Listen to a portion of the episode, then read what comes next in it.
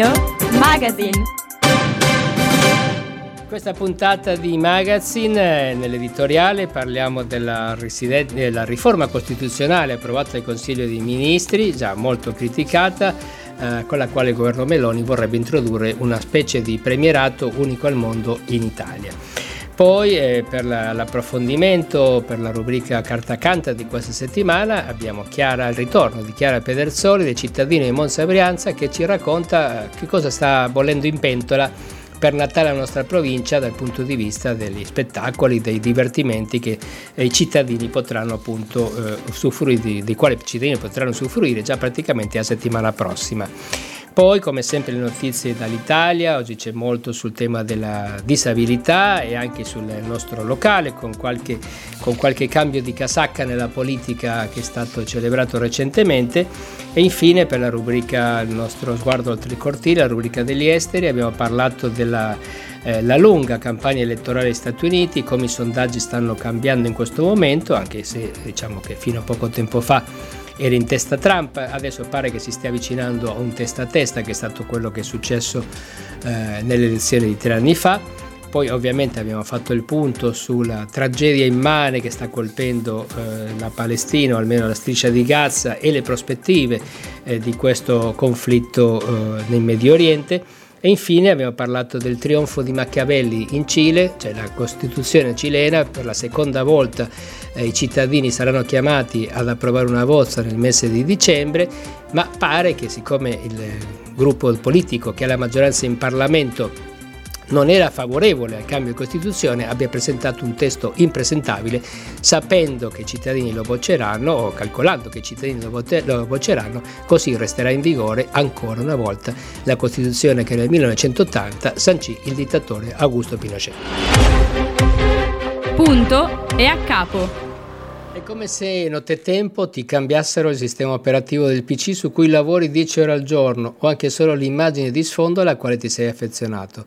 E questa banalmente è l'impressione che fa la riforma costituzionale approvata dal Consiglio dei Ministri. Quattro interventi di basso profilo che però, proprio per questo, rischiano di, rischiano di innescare un'ulteriore svolta autoritaria nella nostra democrazia. Istituzione fragile, questa, che non si basa tanto sul voto popolare che viene e va, bensì sulla separazione, più precisamente le, eh, l'equilibrio dei poteri costituzionali.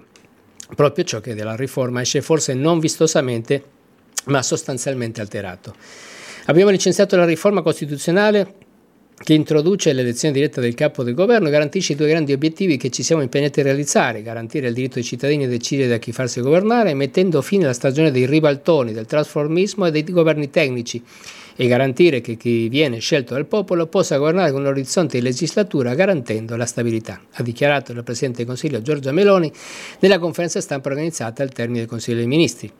La riforma costituzionale proposta dal governo era stata già criticata dai principali gruppi di opposizione, Partito Democratico e Movimento 5 Stelle, con la sola Italia Viva dell'ex premier Matteo Renzi che ha lasciato intendere il suo sostegno al governo in tal senso. In un'intervista pubblicata nei giorni scorsi al quotidiano La Stampa, la segretaria del Partito Democratico Elish Line ha affermato che il premierato è un pericolo per l'Italia. Le principali critiche riguardano una riforma che demolisce la Costituzione della Repubblica e delegittima il Presidente. Diventa preoccupante la previsione dell'elezione contestuale del Presidente del Consiglio e delle Camere, assicurando una maggioranza pari al 55% dei seggi da assegnare ai candidati alle liste collegate al Presidente eletto, senza indicare la soglia minima per accedere al premio. 20, 25, 40%, in un colpo solo si garantirebbe ad una minoranza del Paese di conquistare, grazie ad una distorsione elettorale che è già stata bocciata da due sentenze della Corte Costituzionale del 2014 e del 2017, una larghissima maggioranza. Una tentazione sempre presente nella politica italiana che però non si è mai riuscita a far passare, anche perché sarà molto difficile che questa riforma ottenga una maggioranza qualificata alle Camere e quindi il ricorso al referendum è quasi assicurato uno scoglio contro il quale si sono già schiantati Bossi, Berlusconi e Renzi. Molti leggono questo dato come segnale di un certo spirito conservatore degli italiani, quando in realtà si tratta di tutelare una Costituzione fin qui garante l'unità nazionale. Se invece di tentare mirabolanti riforme in senso maggioritario e a discapito del bilanciamento dei poteri si fossero concentrati ad esempio sulla fine del bicameralismo perfetto, che fa perdere tempo ed, effic- ed efficacia all'azione legislativa, probabilmente il risultato sarebbe diverso. Resta il dubbio invece che tanto, le tanto discusse riforme costituzionali servono soltanto a creare cortine fumogene per tentare di far vendere la scarsità dell'azione di governo, soprattutto all'impossibilità di mantenere le promesse elettorali una volta arrivati a Palazzo Chigi. Radio News. Il Consiglio dei Ministri ha approvato gli ultimi due schemi di decreto legislativo relativi alla delega sulla riforma della disabilità licenziata a fine 2021. Si tratta di due decreti fondamentali. Uno va a ridisegnare l'intero impianto di definizione e certificazione della condizione di disabilità, dalla valutazione di base agli accomodamenti ragionevoli fino alla valutazione multidimensionale che sarà la premessa per l'elaborazione del progetto di vita individuale personalizzato e partecipato. L'altro decreto istituisce la cabina di regia per la determinazione dei livelli essenziali delle prestazioni in favore delle persone con disabilità. Uno schema di decreto legislativo individua il procedimento per la determinazione dei livelli essenziali della protezione in favore delle persone con disabilità, istituendo a tale scopo un'apposita cabina di regia. Il decreto sulla valutazione di base sulla valutazione multidimensionale prevede anzitutto la riunificazione e la semplificazione degli accertamenti esistenti entro una definizione onnicomprensiva di condizione di disabilità. Viene quindi definita la valutazione multidimensionale di disabilità per la realizzazione del progetto di vita individuale, processo caratterizzato da una netta distanza concettuale rispetto a quello primario della valutazione di base mentre la valutazione di base ha come oggetto proprio l'oggettiva considerazione della condizione di disabilità, la valutazione effettuata dalle unità multidisciplinari in un approccio multidimensionale radica la centralità della persona con disabilità nel quadro del sistema dei sostegni, attraverso una valutazione che coinvolge la persona tutto tondo nella sua proiezione relazionale con l'ambiente le comunità sociali e politiche di riferimento. Per dare effettiva attuazione e concretezza al progetto individuale è prevista la figura del referente per l'attuazione del progetto individuale, che avrà il compito di curare la realizzazione del progetto e dare impulso all'avvio dei servizi, degli interventi e delle prestazioni in esso previsti. Hanno scritto a giugno senza ricevere risposta, adesso i comuni italiani ci riprovano e chiedono nuovamente al ministro dell'interno Matteo Piantedosi di emanare i decreti necessari a garantire la, perse- la prosecuzione dei progetti del sistema accoglienza integrata SAI in scadenza il 31 dicembre 2023. Sono 8.600 infatti i posti del sistema accoglienza integrato SAI, compresi posti per minori stranieri non accompagnati e MSNA, per i quali oltre 200 comuni italiani hanno presentato domanda di prosecuzione entro lo scorso maggio e sono ancora in attesa di una risposta. A questi si aggiungono gli oltre 4.000 posti SAI finanziati tra agosto e settembre 2022 per far fronte alle esigenze di accoglienza determinatasi a seguito dei conflitti in, Af- in Afghanistan e Ucraina, con scadenza alla fine del 2023, nei quali non si hanno informazioni circa la possibile prosecuzione. sono questi i numeri dell'accoglienza diffusa italiana che attendono una risposta dal governo. La la prosecuzione di si sarebbe dovuta definire entro l'estate, così da garantire ai comuni i tempi tecnici e amministrativi necessari per scongiurare ogni rischio di sospensione dei servizi. Si tratta di una prospettiva che nel contesto attuale appare particolarmente preoccupante per i territori, considerando peraltro che qualora non venisse garantita la prosecuzione occorrerà trovare nuova collocazione per migliaia di persone, prevalentemente nuclei familiari con minori, scrive in una nota Matteo Biffoni, delegato nazionale immigrazione dell'Associazione Nazionale Comuni Italiani ANCI. Prima della legge 112 2012 e il 2016 per effetto delle norme vigenti e delle principali prassi di intervento nell'ambito dei servizi e di interventi di welfare per la disabilità, la prospettiva del percorso di vita delle persone con disabilità grave presupponeva di fatto la loro permanenza a casa di genitori con i familiari, finché questi fossero in grado di garantire la necessaria assistenza e che, solo con il venir meno dei sostegni genitori familiari, il percorso di vita del figlio potesse realizzarsi dopo la sua vita in famiglia all'interno di un servizio residenziale. In estrema sintesi, un percorso di vita segnato dalla condizione di disabilità a casa con i genitori finché ce la fanno per poi accedere presso un servizio residenziale, quando i figli non sono più assistibili al domicilio. Un percorso di vita quindi che delinea un tracciato esistenziale condizionato, il primo forse più importante elemento innovativo della legge 112, non è dato quindi dagli strumenti che essa individua e disciplina, ma è dato dal cambiamento della prospettiva assistenziale e dei nuovi percorsi di vita che essa traccia, dal tenere il figlio a casa finché i genitori ce la fanno a costruire un nuovo percorso di vita indipendente dai genitori finché essi sono in tempo. Ora, a distanza di sette anni dal varo della legge del 2016, dopo di noi, I risultati che emergono ad un primo sguardo complessivo sulla sua applicazione a livello nazionale evidenziano molte difficoltà applicative e poche esperienze territoriali che hanno conseguito gli obiettivi di servizio previsti dalla legge. In particolare emerge lo scarso utilizzo delle risorse messe a disposizione dallo Stato, decisamente inferiore alle stime del fabbisogno economico previsto per rispondere ai bisogni che la legge affronta. Il Centro Nazionale Dipendenze e Doping dell'ISS ha pubblicato il censimento dei centri di servizio sanitari nazionali dedicati a cura del disturbo da gioco d'azzardo. Attualmente esistono 163 servizi a cura con accesso gratuito, di questi 68 sono situati nelle regioni del nord, 50 nel centro e 45 sono distribuiti nel sud e nelle isole. I professionisti che operano in questi centri sono principalmente psicologi, medici e assistenti sociali, ma non mancano infermieri ed educatori professionali. Dopo una valutazione medica, psicologica e sociale, l'equipe multidisciplinare propone interventi personalizzati e integrati rivolti a pazienti o alla famiglia, con opzioni di trattamento ambulatoriale, semi-residenziale o residenziale. Un'indagine condotta dall'ISS nel 2018 ha rivelato che in Italia oltre un terzo della popolazione corrispondente al 36,4%, circa 18 milioni di individui, ha ammesso di avere praticato il gioco d'azzardo almeno una volta nei 12 mesi precedenti, tra questi l'8,3%, circa un milione e mezzo di persone, che è stato identificato come giocatore problematico. Il telefono verde nazionale per le problematiche legate al gioco d'azzardo è 855 82 22. Il servizio si rivolge in particolare a chi ha problemi legati al gioco d'azzardo e loro familiari per sostenerli nel percorso del cambiamento. È un servizio nazionale, anonimo e gratuito, attivo dal lunedì al venerdì dalle 10 alle ore 16. Difenderemo l'obiettivo minimo di una riduzione netta di emissioni di CO2 di almeno il 90% entro il 2040 rispetto al 1990. Parole queste rivolte agli eurodeputati da Wopek Estra, dopo la sua nomina vicepresidente della Commissione europea.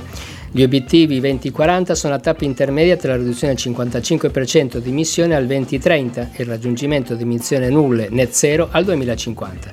L'Europa non è la sola, gli Stati Uniti hanno un net zero al 2050 e un obiettivo di riduzione del 50-52% al 2030. Anche per il Brasile il net zero è, 2000, è al 2050, per la Cina al 2060 e per l'India al 2070. 151 paesi al mondo hanno adottato, sono in fase di, di, definizione di obiettivi net zero. Il net zero si può raggiungere attraverso il progressivo abbandono dei combustibili fossili in tutti i settori, partendo dal sistema elettrico responsabile oggi in Italia del 21% delle emissioni complessive. L'abbandono delle fossili e la crescita delle rinnovabili, oggi 35-40% della generazione elettrica, favoriranno la decarbonizzazione degli usi termici, domestici, industriali 40%, dei trasporti 30%, settori che stanno trasferendo i consumi sull'elettricità attraverso mobilità elettrica, pompe di calore ed elettrificazione del calore a bassa temperatura nell'industria. Ogni 10 secondi nel mondo si perdono 3 ettari di foresta, ogni 10 secondi si fondono 250.000 tonnellate di ghiaccio e nello stesso brevissimo lasso di tempo si annoverano 5 nuovi sfollati per crisi climatica. Le cifre che fotografano le conseguenze dell'innalzamento delle temperature globali e l'impatto sempre più esteso delle attività umane sugli ecosistemi sono drammatiche. Secondo il Global Climate Report 2022 elaborato dal World Meteorological Organization, la concentrazione di gas serra nell'atmosfera ha raggiunto livelli record. L'anidride carbonica è aumentata di quasi il 150% rispetto ai livelli pre-industriali, il metano del 262% e il protossido di azoto del 123% rispetto ai livelli pre-industriali. Secondo i dati diffusi dall'Unione Europea, il periodo 2011-20 è stato il decennio più caldo mai registrato con una temperatura media globale di 1,1 gradi, al di sopra dei livelli pre-industriali del 2019. Il riscaldamento globale indotto dalle attività umane rispetto alla temperatura all'epoca pre-industriale è associato a gravi impatti negativi sulla sull'ambiente naturale, sulla salute e il benessere umani, compreso un rischio molto più elevato di cambiamenti pericolosi, potenzialmente catastrofici nell'ambito globale. È stato raggiunto un importante traguardo per i lavoratori di STM Microelectronics, la rinomata azienda multinazionale della microelettronica con filiali in diverse città italiane, tra cui Agrate e Brianza. L'accordo integrativo nazionale appena firmato è stato il risultato di trattative intense e complesse con diverse questioni al centro dell'attenzione.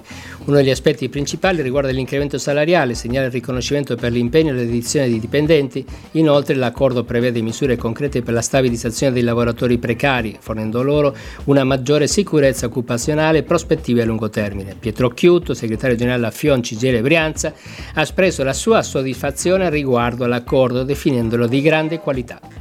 Non si rimargina la ferita aperta nel partito Fratelli d'Italia di Arcore dopo l'esonero dell'ex vice sindaco Pino Tozzi per volere del sindaco Maurizio Bono. L'ultimo episodio che ha riacceso le polemiche è legato ad un post sui social con il quale Tozzi, oggi coordinatore cittadino del partito senza incarichi amministrativi, riporta la segnalazione di un cittadino, segnalazione critica su una situazione di incuria in una zona della città. Il post affidato a Facebook e caricato dall'account del circolo locale ha scosso i membri del partito in seno all'amministrazione amministrazione comunale che nel fine settimana hanno diffuso un comunicato stampa polemico firmato dagli assessori Lorenzo Belotti e Luca Travascio e due dei quattro consiglieri di Fratelli d'Italia Marcello Renzella e Nuccia Corsaro. Gli altri due sono Filo Tozzi. Cresce il gruppo regionale Forza Italia, il merito è anche del Brianzolo Jacopo Dozio. Il consigliere regionale eletto a febbraio una lista di Fontana Presidente ha aderito ufficialmente a Forza Italia. Con lui il gruppo consigliare sale a otto membri. Il passaggio nella comunità Forza Italia è stato celebrato con una conferenza stampa presso l'agriturismo La Camilla di Concorrezzo. Forza Italia è il vero centro-est italiano, la casa di Moderati ha commentato Dozzi. Dozio del presidente Berlusconi ammiravo e ammiro ancora il valore della familiarità che ha portato anche dentro il partito, un valore importantissimo e identitario che mi spinge oggi a scegliere per il mio percorso politico. Mi impegnerò per rappresentare Biranzoli al meglio e per essere un punto di riferimento per il partito nell'area del Bimercatese che in questi anni è rimasta scoperta. Sono già in campo per Pedemontana e il prolungamento della metro l'approfondimento. Ecco, tornata a trovarci Chiara Pedelsoli del cittadino di Monza e Brianza. Buongiorno, bentornata Chiara. Grazie, buongiorno. Ecco, e quando parliamo con te, i nostri ascoltatori lo sanno benissimo, che parliamo un po' di, di, di, quello che succede in senso positivo, perché poi spazi sulla negatività ne abbiamo tanti, questa è la parte bella, parliamo di cultura, parliamo di eventi, parliamo di cosa si può fare anche ovviamente nella nostra provincia e visto che siamo ridosso, ah, ridosso ci stiamo avvicinando velocemente al Natale, forse già qualche anticipazione possiamo averla da te. Sì, guarda, a ridosso è proprio forse giusto perché adesso parte tutto, mm. eh, nel senso che per fortuna anche il meteo adesso ci assiste, se no eravamo pronti per un Natale a temperature eh, non, a cui non eravamo abituati, ma comunque adesso nel giro di una decina di giorni eh, a Monza intanto stanno già comparendo le prime luminarie eh, che sono state montate proprio in questi giorni, quindi da Via Lecco chi avesse occasione di passarci per andare verso il centro trova già le luminarie installate e anche in altri comuni si stanno già installando, quindi eh, non manca tantissimo a Natale. Certo. E poi comunque i programmi stanno, stanno già prende, hanno già preso forma e partiranno entro, entro, la fine di novembre, entro l'ultima settimana di novembre, sarà già Natale in tutti i comuni della Brianza mm-hmm. con i vari eh, eventi e appuntamenti eh, che ormai siamo, abbiamo imparato a conoscere, i vari Christmas Village, piste di pattinaggio, sì. appuntamenti con i mercatini e tutte queste cose qua. Eh, la novità principale è, è, a Monza perché negli ultimi anni c'è stata la, la ruota panoramica, eh. nelle ultime stagioni la ruota panoramica sì. che quest'anno non ci sarà e le attrazioni mm. principali del Natale monzese si trasferiranno invece al, ai giardini reali dove era in programma una, un'iniziativa splendente nel vero senso della parola mm. perché il, il, Natale di quest'anno in, a Monza è, si intitola Trame di luce mm. ed è una mostra eh, che viene presentata come mostra immersiva multisensoriale di light art. Ah, eh, praticamente si, si, accenderanno i giardini reali e i giardini reali saranno un po' eh, la villa reale, i giardini saranno mm. un po' il fulcro anche degli, degli eventi che si affiancheranno ai classici eventi in centro, certo. quindi con l'arengario, le piazze e anche le, le, le, i vari quartieri, però eh, gli eventi pri- principali, diciamo quelli più, più artistici, saranno, saranno, proprio in Villa Reale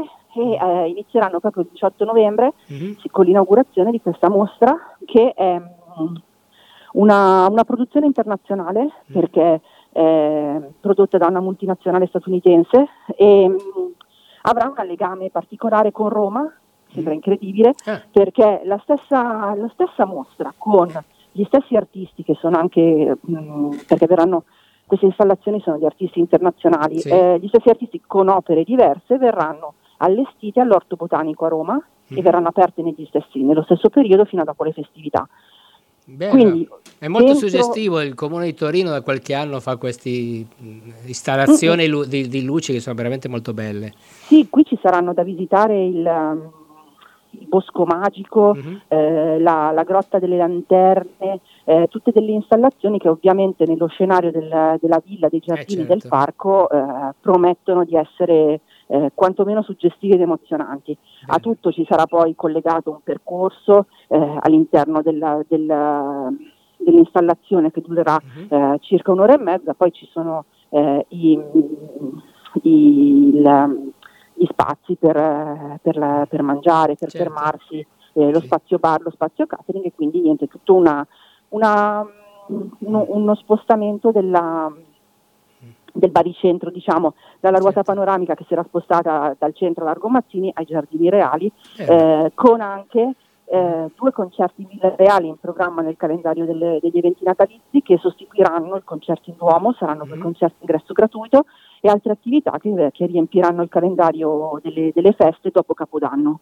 bene. E quindi in città eh, un po' le novità sono queste, Bene, bene. confermate poi anche dalle- da tutto quello che sappiamo che succede in centro, insomma. Certo. C'è qualche altra cosa importante in provincia in preparazione? Uh, in provincia siamo pieni di piste di pattinaggio che durano Forse a ormai 30 gradi saremo a Natale con l'aria che tira. Eh, ma- no, adesso se il meteo ci assiste, dai una Sì. spruzzata di neve sulla griglia almeno si è vista. Sì, sì, E per chi non andasse a sciare in montagna, l'altra grande novità insieme alla pista di pattinaggio che è tutta da capire è invece lo sci in Villa Borromeo ad Arcore, perché Ah, lo sci, sai che c'è la collinetta lì famosa? c'è la collinetta Sì. e nel programma che l'amministrazione sta allestendo, tra l'altro con una ricerca di sponsor per allargare anche Mhm. il Christmas Village arcorese che eh, questa nuova amministrazione ha trasferito in Villa Borromeo e sta Sì. avendo molto successo anche con la pista di pattinaggio in Villa Borromeo. Mhm. È annunciata anche questa pista da- naturalmente artificiale, Certo. quindi eh, di 80 metri per chi volesse indossare degli scietti e venire giù. Eh, sciare- raccontare di sciare ad Arcore effettivamente può essere diventare un, un- un top Poi top vedremo trend. come si svilupperà tutto questo. Certo. E poi vabbè ci sono eh, innumerevoli piste di pattinaggio che inaugurano Mhm. Un po' ovunque. Sì. Eh, la prima- una delle prime ad aprire credo sarà quella di Besana Brianza perché Sì. il 25 di novembre con la festa di Santa Caterina. ehm, praticamente si apre ufficialmente il calendario e Sì. proprio con ah, il calendario che porta a Natale, proprio con, le- con, ah, con anche l'apertura della pista di pattinaggio e Certo. che l'anno scorso ha avuto, ha avuto tanto successo ed è piaciuta tanto e ci sarà fino all'Epifania. certo. E, e poi niente, poi tornano le luminarie perché dopo il caro energia e tutte le Mhm. pandemie e tutti i lockdown eh, saremo pronti a riospitare anche le luminarie e, e bene o male manca pochissimo ormai. Eh sì, siamo già in spirito natalizio, manca un po' di vin e castagne in giro che ancora non si sono viste, adesso comunque arriva anche un po' di bel tempo, smette di piovere e quindi ecco, poi ovviamente aggiorneremo su tutte queste iniziative, oltre a ricordare i nostri ascoltatori e ascoltatrici che poi sono notizie che puntualmente troverete sul cittadino di Monza e Brianza che fa l'aggiornamento in tempo reale di quello che si può fare nella nostra provincia. Grazie mille Chiara Pedersoli, grazie Chiara per questo aggiornamento. Grazie a voi. Oltre il nostro cortile. E siamo giunti al momento di parlare di quello che accade oltre i nostri confini e sono cose, eh, alcune cose scontate. Per esempio, parleremo eh, ovviamente di Gaza, di quello che sta Certo. accadendo lì nel eh, Israele, Gaza, Medio Oriente in generale, che si sta comunque sempre ora un po' quietando, Mm, Alfredo. sì, Però c'era sì, stato un sì. momento che sembrava potesse esplodere Esatto. un po' la polveriera. E poi invece ci spostiamo negli Stati Uniti, dove qualche giorno fa c'è stato eh, il secondo eh, incontro per la leadership dei repubblicani, dove non c'era Trump, Mhm. che però svetta, svetterebbe nei sondaggi. Non solo tra i tre repubblicani. Non solo tra i repubblicani, sì. Mm. ma ci sono delle cose interessanti perché proprio qualche giorno fa ci sono stati dei referendum negli Stati Mhm. Uniti dove invece diciamo così, i, i democratici hanno da sorridere perché eh, Mm. quello che riguarda la legalizzazione delle sostanze piuttosto che eh, l'aborto hanno vinto tutti i referendum, proprio in stati dove in realtà eh, sarebbero più forti i repubblicani. Quindi, insomma, ora ci racconti un po' Sì, quello, sì, sì, quello che sta succedendo e poi chiudiamo con eh, questa eh, machiavellismo Cileno. cileno. Perché machiavellismo cileno? Non mi hai detto nulla, spiegami perché. Ma allora cominciamo da qua che anche purtroppo stavo per dire divertente, non è mai divertente queste cose, non lo sono mai. Ma se vi ricordate, quando abbiamo parlato del, del CIRE, le ultime volte si era votato per eh, nominare i rappresentanti della commissione costitu- della costituente per riscrivere per la seconda volta, perché la prima volta c'era stata una commissione costituente che aveva licenziato una Costituzione, possiamo dire, molto ma molto a sinistra e soprattutto senza mai eh, dialogare con le destre che erano presenti nella Costituente e che non avendo potere di veto praticamente non sono state consultate e, e, e si è andato senza mediazione e poi questa mh, bozza di Costituzione era stata bocciata dai cittadini.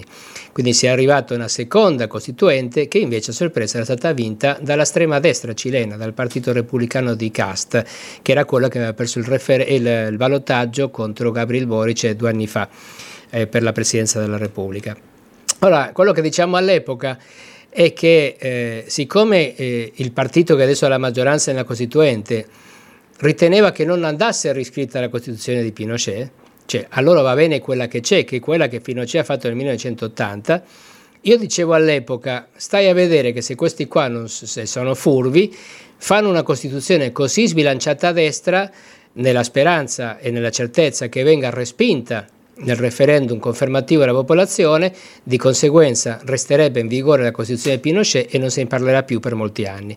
Beh, sembra che così stia andando a finire, eh, nel senso che è stata presentata la bozza di Costituzione eh, di questo gruppo, questo Consiglio Costituzionale che è stato eletto il 7 maggio scorso e che, composto, che è composto da 50 membri e che eh, è stato definito come una Costituzione fuori dal mondo, nel senso che eh, raggruppa in sé tutti gli argomenti della, delle destre radicali degli ultimi anni, compresi i negazionismi su alcune cose, ma soprattutto riesce a superare a destra la Costituzione di Augusto Pinochet che, eh, come diciamo all'epoca, un, eh, si viene studiata nelle università dove si studia scienze politiche perché è l'unica Costituzione al mondo che eh, ha eh, all'interno eh, declinati i principi di quello che si conosce come neoliberismo, cioè, anche perché è stata fatta nel 1980.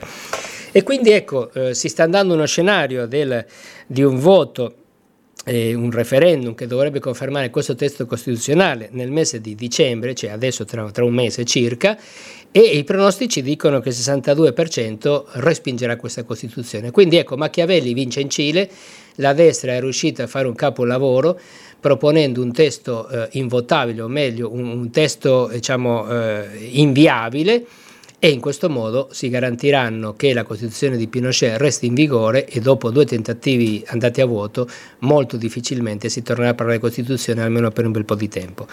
Negli Stati Uniti invece, come dicevi Cristian, la situazione è fluida.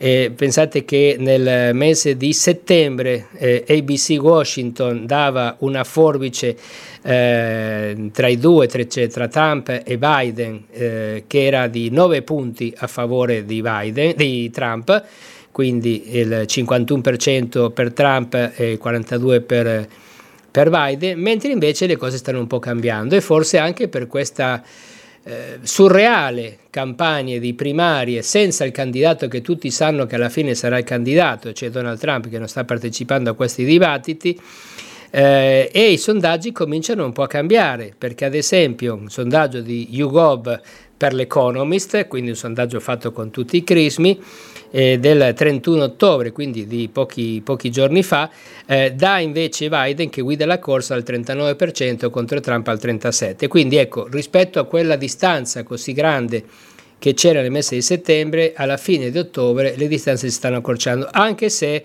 eh, X, che è un altro importante casa di sondaggi, una, eh, una rilevazione fatta sempre tra il 30 ottobre e il 1 novembre, quindi più o meno contemporanea a quella di, di YouTube, eh, di, di YouGov, eh, danno un, eh, un, Trump davanti a Biden per il 45-43%. Quello che si può dire sicuramente è che in questo momento eh, siamo a una, una testa a testa. I sondaggi ci stanno dicendo che ci stiamo avvicinando a uno scenario di testa a testa, che è stato esattamente lo scenario che ha visto la vittoria di, di Joe Biden di tre anni fa. Cioè abbiamo saputo benissimo, sappiamo benissimo che sia Trump sia Biden avevano vinto per pochissimi, per pochissimi voti, eh, gli Stati Uniti ormai sono spaccati quasi a metà tra la proposta di un partito repubblicano totalmente spostato a destra, ma non a destra tradizionale, una destra molto nuova, eh, beh, nuova che già comincia ad avere quasi un decennio, e i democratici che presentano un politico che non ha eh, sicuramente un grande politico, una grande traiettoria, che non ha combinato particolari disastri a differenza di altri in questi anni, anzi sulla scenario internazionale devo dire che Biden si, si, è, si è, mosso e si sta muovendo bene e questo è anche il tema del, del terzo tema, l'argomento del terzo tema però che non è popolarissimo a casa sua, è poi un uomo che avrà 87 anni quando si arriverà al voto, quindi un, un presidente novantenne è un qualcosa che preoccupa molti, eh, soprattutto perché non c'è chiarezza su chi sarà il suo vice, che in questo mandato effettivamente diventa molto importante perché auguriamole anche cent'anni di vita a Biden, ma non è detto che abbia la salute per poter continuare eh, un secondo mandato completo, cioè da qui a cinque anni veramente sarà molto anziano, alcuni problemi li conosciamo già e quindi sarà importantissimo anche per fare la differenza con Trump, questa volta sì, l'indicazione del vicepresidente che non può essere Kamala Harris, che invece si è dimostrata è stata una delusione per tutti quelli che pensavano che poteva essere una successora. E veniamo con eh, la situazione eh, a Gaza. Tu dicevi, Cristian, giustamente la situazione sembra un po' non calmarsi, ma diciamo un po' normalizzarsi. Eh, Israele ieri ha lasciato uscire eh, palestinesi da Gaza, non soltanto gli stranieri. Eh, Gaza City ormai è una città fantasma che diciamo, è controllata in superficie da Israele ma non sottoterra perché Gaza è, percorsa da eh, decine di chilometri di gallerie dove pare dove ci sono sicuramente gli ostaggi ma anche i militanti di Hamas quindi la fase più difficile di questo conflitto sarà eh, quella lotta sotterranea che, che, prima o poi ci sarà, ma che avverrà a questo punto quando non ci saranno più abitanti. Ehm, perché sembra essere più calma nel dramma che stanno vivendo i palestinesi, ricordiamo hanno superato 10.000 i morti da quando Israele ha iniziato la sua azione a Gaza, quindi siamo già a un rapporto di 10 a 1 rispetto agli israeliani che erano stati uccisi eh, durante il blitz criminale di Hamas del 7 ottobre scorso. Eh, perché la situazione è un po' più stabile? Beh, da un lato perché Netanyahu sta travallando alla grande, cioè lui era debolissimo prima e pare sia molto più debole adesso. Addirittura tre giorni fa c'è stata una manifestazione di ripudio sotto casa sua, ma non di terroristi palestinesi, di cittadini israeliani imbufaliti. C'è una situazione incandescente dal punto di vista politico. Lui sicuramente non durerà un minuto oltre la tregua, eh, la fine del conflitto, quello che sia, anche perché con eh, Netanyahu è difficile che si raggiunga un accordo.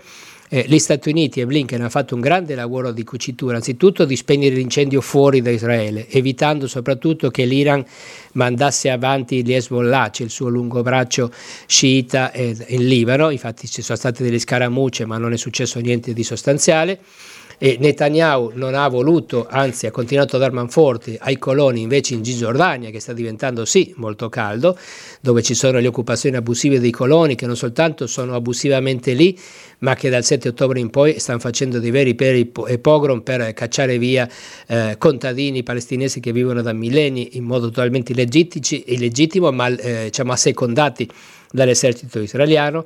Gli Stati Uniti continuano a insistere su due popoli, due stati, che molti considerano una formula svuotata. Si è parlato anche di Abu Mazen, il presidente dell'autorità nazionale palestinese, come diciamo il, il, futuro, anche se 87 anni anche lui, ma diciamo il, il, il, futuro di Gaza che fosse in qualche modo amministrata dall'NP è molto difficile, l'NP forse amministra l'isolato nel quale si trova il quartiere generale in Cisgiordania, ma difficilmente riuscirebbe a controllare Gaza. Si parla invece, e questo è molto più sensato, di una forza di interposizione formata più che da occidentali da altri paesi arabi, il che non sarebbe sicuramente niente male, anzitutto perché anche i paesi arabi si prendono le proprie responsabilità.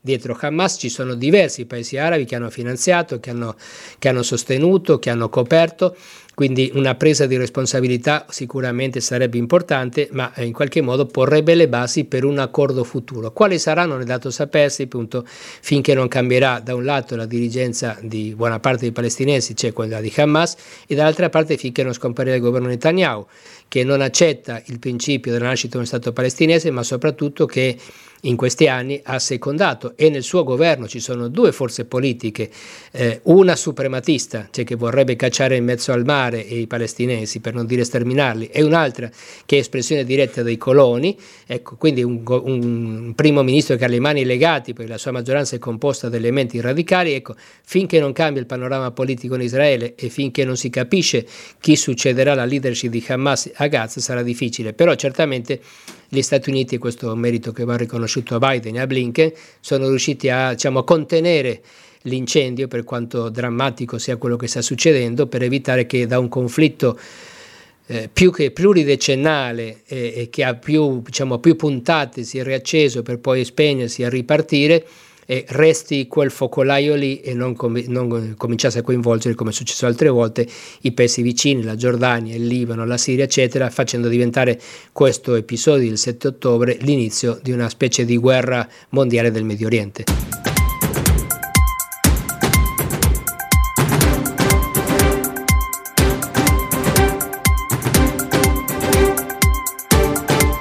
Young Radio Magazine. Aldo, 74 anni, è una vita, come dice lui, vissuta al contrario. Studi nelle migliori scuole di Milano, carriera avviata da bancario, passione per la vela. Poi via via errori, cadute e sfortune, fino ad essere truffato dal suo conquilino. Aldo è stato accolto a casa di Ruth. Qui, anziché continuare a scendere, mi sono fermato e ho cominciato a risalire. Se ora è tornato padrone della sua vita, è anche grazie agli operatori della casa, sempre presenti e pieni di cure, persone con cui parlare e sentirsi ascoltato. Per tante persone come Aldo, la tua firma è l'unica possibilità per guardare avanti e ricostruirsi una vita. Dona il tuo 5 per 1000 ad Aeris Cooperativa Sociale.